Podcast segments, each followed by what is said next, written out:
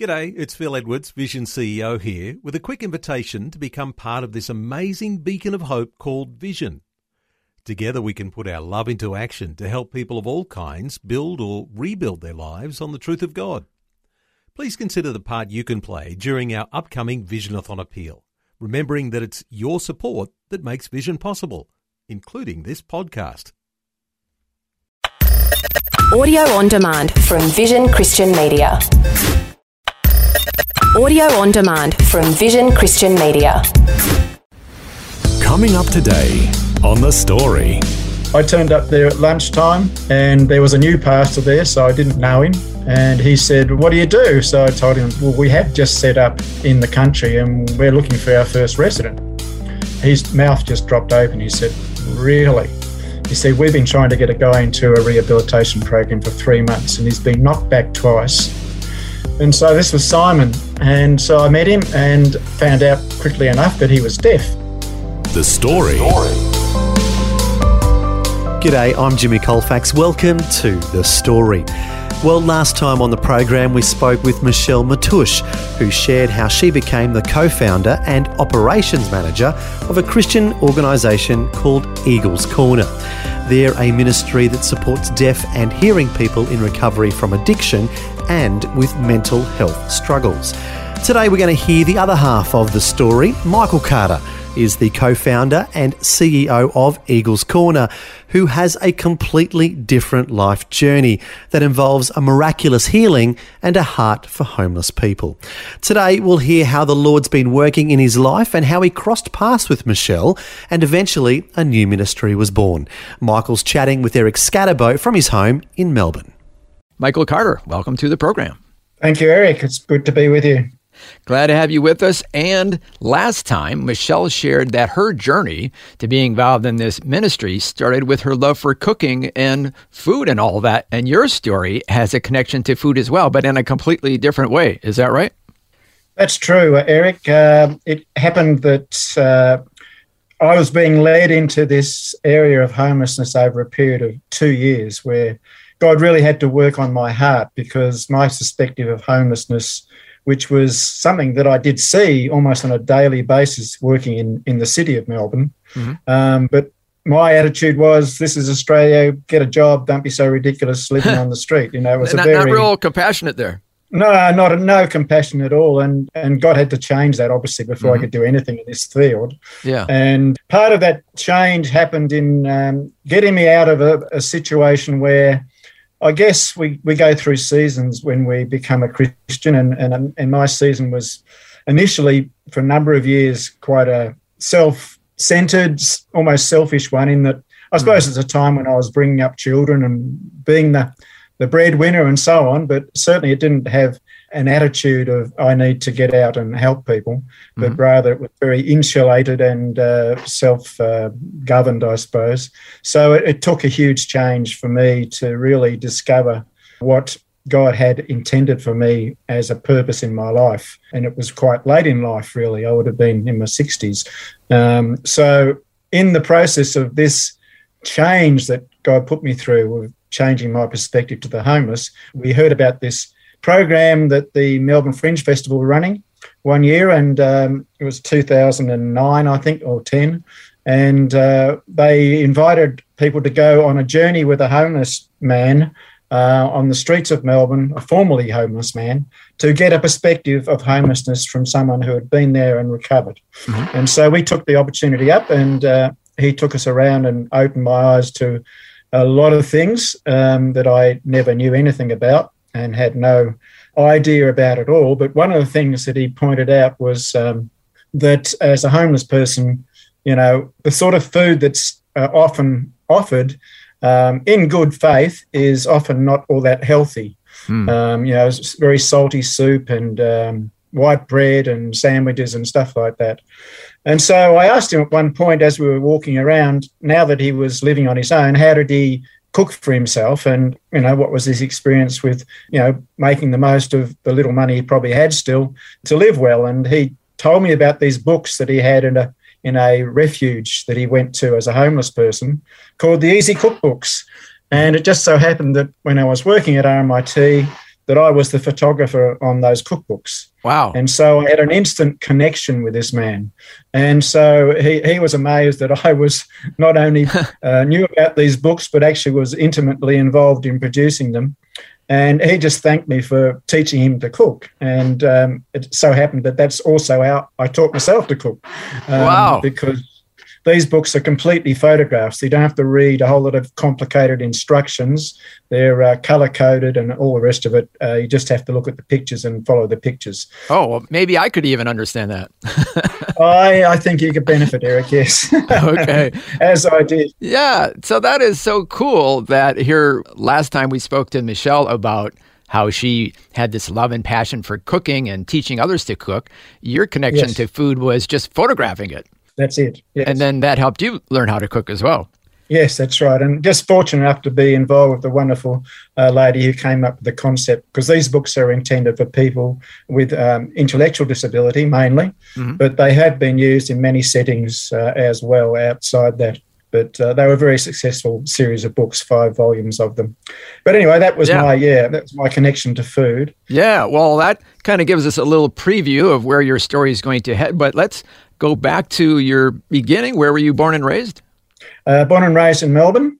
Um, so I've always been a Melbourne person. There was a brief period when I spent a year in in England as a ten year old, going to school and so on there. Mhm. But uh, that was because my parents, who were British, thought that maybe we, they'd made a mistake coming to Australia. They soon found out that out- after 12 months that they hadn't made a mistake. so we came back, as I'm very grateful for that too. Now, growing up, was faith a part of your family? No, it wasn't actually. It was um, more the case of uh, Sunday schools were looked at it as a way by my, my parents to be child mining centres. Oh, so yeah. they dropped us off. And no, we weren't very involved with church at all. Um, What little church things I saw didn't really um, attract me at any point. It was only uh, when I was in my 20s that I started to reach out to God. Well, how did that come about? Oh, we had a situation um, after the birth of our first child where we had a yeah a, a real need, um, my wife and I. So, um, and for the first time in my life, I'd been brought up to you can do anything, you can you can make your own way in life. You don't need any anything but your own self to get through. Mhm. I found myself totally lacking and not having an answer. And uh, that brought me to my knees, I guess, uh, to a point that I I cried out to God for help, and um, it was a very gradual process. And, and I had a real need. Uh, this is in the year 2000, where I was absolutely uh, taken by this terrible condition in arthritis called ankylosing spondylitis, Mhm. which basically meant that I couldn't even get up a sloping hill or a Mm. sloping set of uh, ramps Yeah. uh, without being in absolute pain. And this just came out of nowhere. This just developed over time.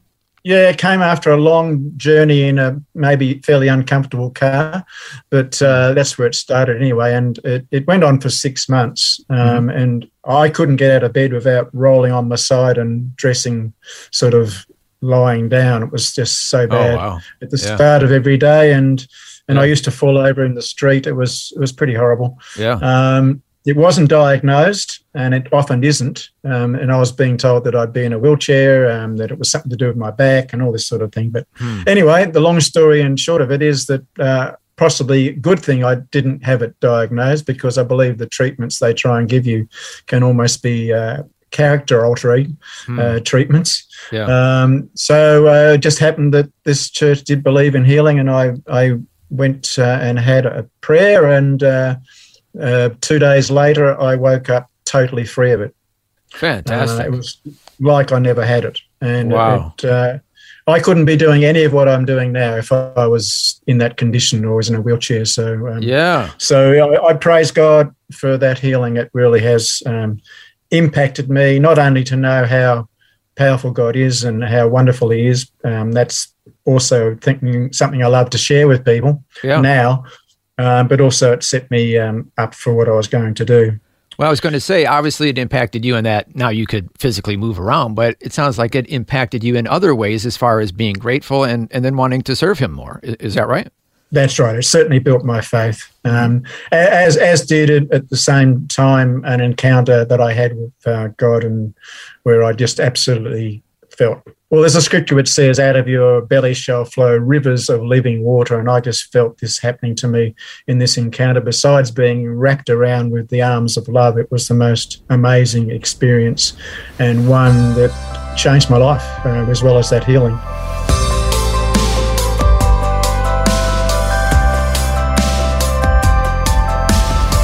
You're listening to The Story. Our guest today is Michael Carter, who's the co founder of Eagles Corner, along with our guest from last time, Michelle Matusch. Next, we'll hear more of Michael's story and how he crosses paths with Michelle, and they eventually form Eagles Corner, a ministry that supports deaf and hearing people in recovery from addiction. All that and more is coming up when we return. The Story.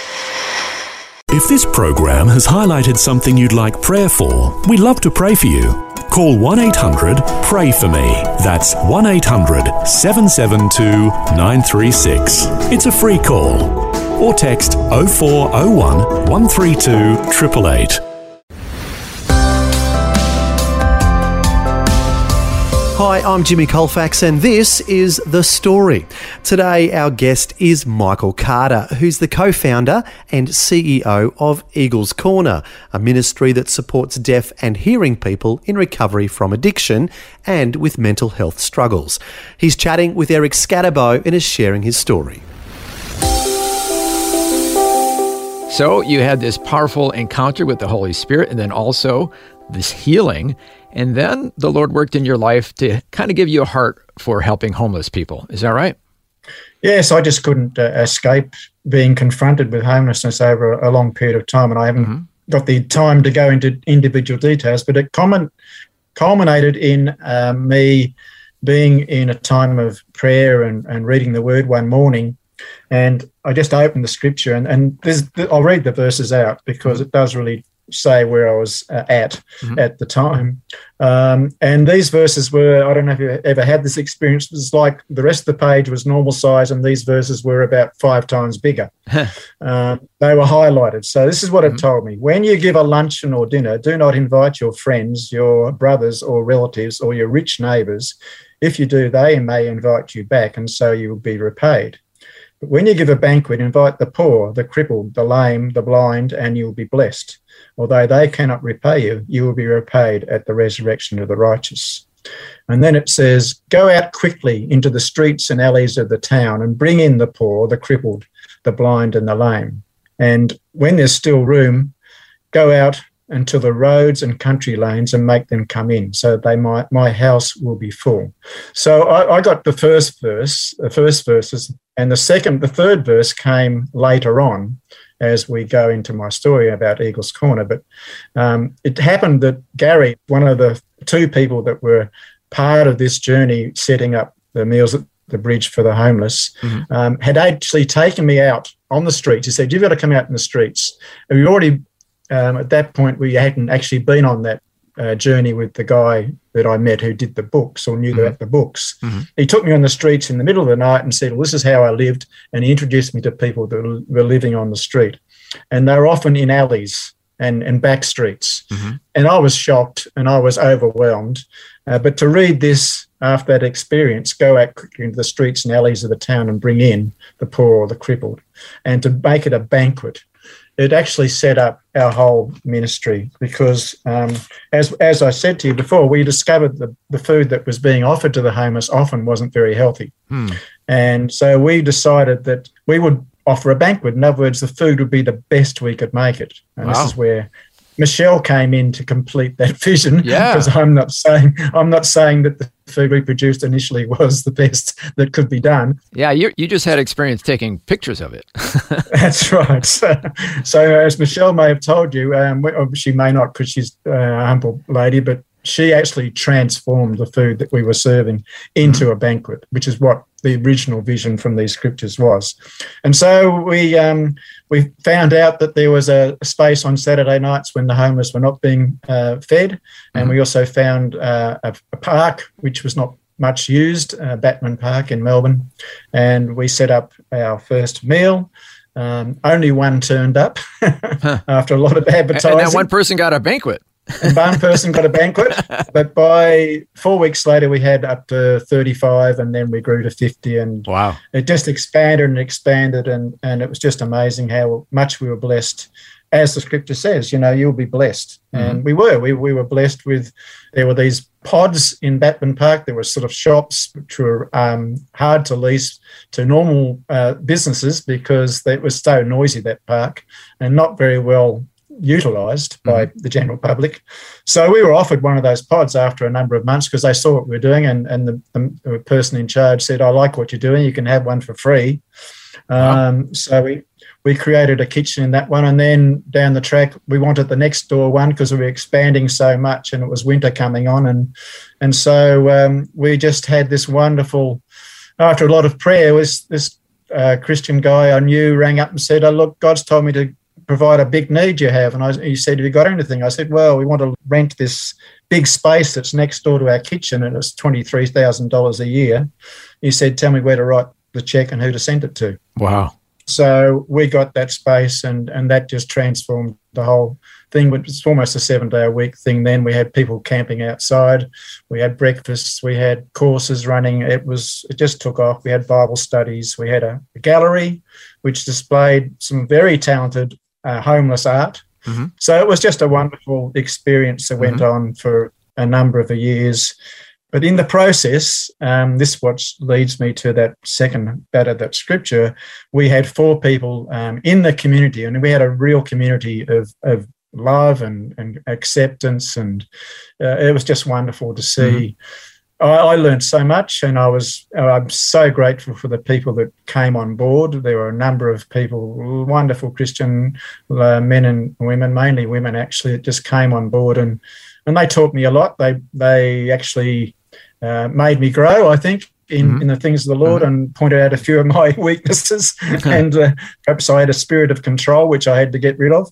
Um, and you know, a lot of things happened, and it was all to God's glory, and and we, we just had a, a great time there. But we did lose four people to overdose, drug overdose.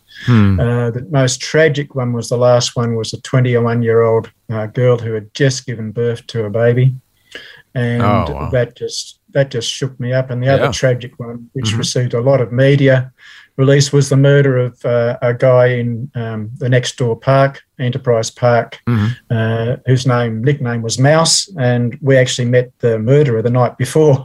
Oh, really? Uh, so we were involved in the court case, the whole thing. But those those two things, those two loss of life, which is surrounding drug overdose and drug use, uh, just sent me on a journey to say, look, we've got this happening here, and it's been wonderful. But if we haven't got them twenty four seven, uh, maybe we can't change their lives as much as we would like, and, and we have to do something about it. So Yeah. it led me on a search for finding the best way to combat this uh, horrible thing where of drug addiction and, and drug overdose and death.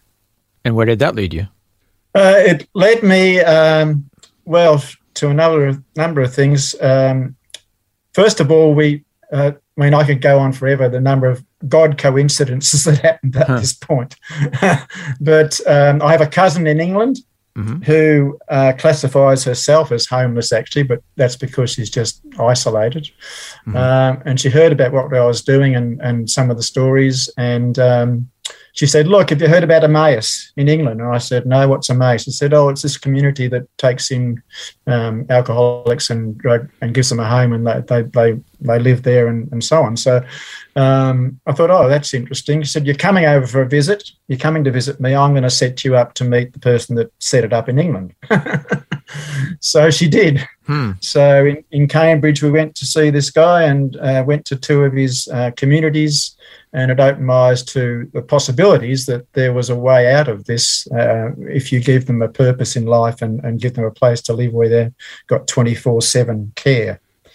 And uh, that's that started the whole process. Um, I got back from England and immediately I summaries and I just put the information about what I'd seen on my bank manager's desk and said, oh, here's a video, you should watch this. We've just seen this in England. And the next week she watched it and she said, oh, do you want money to set this up in Australia? Oh, wow. And I said, what? You, you, what do you mean? Do you want money? Well, we- we've got this. Normally, you have to apply for it, but we're just going to offer it. So I said, well, how much can I ask for? He said, well, that's up to you. You don't hear that every day. no, I don't think you'd ever hear it again. And I said, well, I just picked the figure out of there, thirty-two thousand dollars. Wow. And she said, righto, you've got it. Uh, Wow. where, where are you going to set this place up? So, anyway, long story short, I had a dream, a very vivid dream one night. And it, the dream basically ended with the statement a farmer is going to give you the land. And that just shook me. This is because I've been brought up, you, you don't get anything, nothing. It's all hard work. Yeah. uh, what Yeah. on earth is that all about? So to tie it all together, a number of God incidences, God coincidences happened. There was a pastor that was in Adelaide who visited us, and he'd been to Italy to visit his family. He said, "Oh, Michael, hear what you're doing. You should have a look at San Patrignano, a community in in Italy." I said, "Oh, that's quite interesting. Okay." And I went online and had a look, and it's this amazing place. And um, at the same time, there's a greedy, the two greedy Italians was a, a cooking program on the SBS at the same time, and they visited San Patrignano and made a whole show of it. So I had these two things happen, and so Michelle goes up to Wodonga, uh, Yackandandah, to help, as she has done for a long time, the Christian farmers' camp. She was catering for 100 men who came to this camp. And on this particular occasion, she spent some time with the farmer, and the farmer, they got together to go on a bike ride. And after that, Michelle said, Oh, have a look at this program on SBS. Don't know why she would do that, but she did. and the farmer looked at it and went very quiet and said, That's the vision that God gave me 20 years ago from my farm. Oh, wow. And he said, Get this Michael guy up here. I want to talk to him. so I went up, and the long story short was that he had, uh, besides his 200 acre farm, dairy farm, he had 50 acres that was a separate farm. He said, You can have this to set up your program to help addicts and people that are struggling with uh, issues. And uh, here it is peppercorn lease, $10 a year. Thank you very much. And last time, Michelle shared that then you needed to have somebody join the program, and the Lord led you to somebody who was deaf. Yeah, that's right. And that's where, again, I heard direct from God. It was just amazing. This this is just confirmation that you know when when you when you know God's in something with Mhm. you, Yeah. it gives you such joy, peace, and a sense of real purpose a- Mhm. and Yeah. confidence that you make mistakes along the way, but somehow He's going to bring it all together. Anyway, so I was asleep um, on a Wednesday morning, uh, 4 a.m. I remember exactly the time, and God just said to me, "Go to Carnegie." That's the only instruction I got. Huh. Go to Carnegie, a suburb of Melbourne, and I thought, well. Carnegie's a place I pass through, but I don't stop. Except four years previously, I had gone to a church in Carnegie because they had a homeless meal on a Mhm. Wednesday and lunchtime. Mm. This is Wednesday morning. And I thought, well, that's the only place I know in Carnegie that might be relevant to this. So Yeah. I turned up there at lunchtime and there was a new pastor there, so I didn't know him. And he said, What are you doing here? Uh, he thought I was there for the meal because I do tend to dress down when I go to homeless places. uh, but he said, Oh, look, I, all I can tell you is that God sent me. He said, Oh, uh, what do you do? So I told him about our uh, Meals at the Bridge program. But I then said, Well, we have just set up in the country and we're looking for our first resident. And he said, His mouth just dropped open. He said, Really? He see, We've been trying to get it going to a rehabilitation program for three months and he's been knocked back twice Hmm. and he's here helping us cook this meal. Do you Yeah. want to meet him? And so this was Simon. And so I met him and found out quickly enough that he was deaf. And I, I'd never met a deaf person before in my life. Mhm. So it was a little bit confronting, but we managed to communicate and the pastor helped. And I said, Well, if you're interested, um, you know, come up, you know. And um, I meanwhile rang Michelle and said, uh, I think we found our first resident, but there may be a problem. And she said, What's that? Well, he's deaf. And she said, No, what's the problem? yeah, yeah. She told us that story. Yeah. To Michelle, Yeah. Michelle didn't think it was a problem, so I thought, okay. So um, he came and he never left, and Yeah. so he he went from a really bad place in life um, when he arrived with us to now being a wonderful man of God. He's he's found faith. Uh, he'd already started that journey when I got to him, but he really has grown in faith, and he's been two years clean now, and um, he is just a wonderful example. And and we now realise as we're going forward that actually this is God's plan for us all along. That he was sent not only to to be healed, but to also be a role model for the deaf people who are struggling like he is to to live in uh, a, a, life of fulfillment. And he's a part of your ministry going forward. He's part of our, a very big part of our ministry mm-hmm. going forward, and um, I mean he's become a brother now. He was just uh, he was our first resident, but and we went through a lot of things with him. But now that he's a brother and he's um, he's you know walking with the Lord and he's he's got that vision of of Christ setting people free. Um, he is just so good to be around and uh, he's become a real uh, strength to us, and mm-hmm. it's just a, a wonderful story. Unfortunately, we're running out of time, but can you kind of wrap up our conversation today and let us know what's happening for the ministry going forward? Yeah, so we've um, we, we had to move from Yackandandah because of the we were actually renting a house besides that acreage I talked about, mm-hmm. and so we needed a place for the, the guys in the program to live, and we'd been in contact already with people in Bendigo, and so we're now we're now living or moving in Bendigo, and combining with Impact Recovery, which mm-hmm. is a very similar uh, has a very similar heart to the methods and the way of recovery that involves um, a faith basis as well as a um, complete whole of life scenario body mind soul and spirit mm-hmm. and so we, we, we've combined with them and the story is very much uh, in its early stages there but we are encouraged that um, they are looking as you know, the two organisations that knocked Simon back were rehabilitation organisations. Mm-hmm. But here we found an organisation and impact um, that is willing and, and ready to receive deaf people into their program mm-hmm. uh, with our help. And that's where we see us going, as well as a more general outreach to the deaf uh, in general. Thank you so much for sharing with us today your story and also the story of Eagles Corner. Thank you for the opportunity of sharing it. Well, that was Eric Scatterbo chatting with Michael Carter, who's the co founder and CEO of Eagles Corner, a ministry that supports deaf and hearing people in recovery from addiction and is located in rural Victoria. Michael co founded Eagles Corner along with our guest from last time, Michelle Matusch. It was great to hear how the Lord worked in both of their lives to help other people. As it says in the Bible, remember the words of the Lord Jesus, who said, It is more blessed to give than to receive. I think both Michelle and Michael would be quick to say that they've received abundant blessings the more they've given to others. To learn more about their ministry, the website is eaglescorner.org. Once again, that's eaglescorner.org. Well, thanks for joining us for Michael Carter's story and more of the story behind the founding of Eagles Corner. Until next time, I'm Jimmy Colfax, encouraging you to share your story with someone today. The story. story. Just another way Vision is connecting faith to life. This program is a production of Vision Christian Media. To find out more about us, see vision.org.au. Thanks for taking time to listen to this audio on demand from Vision Christian Media. To find out more about us, go to vision.org.au.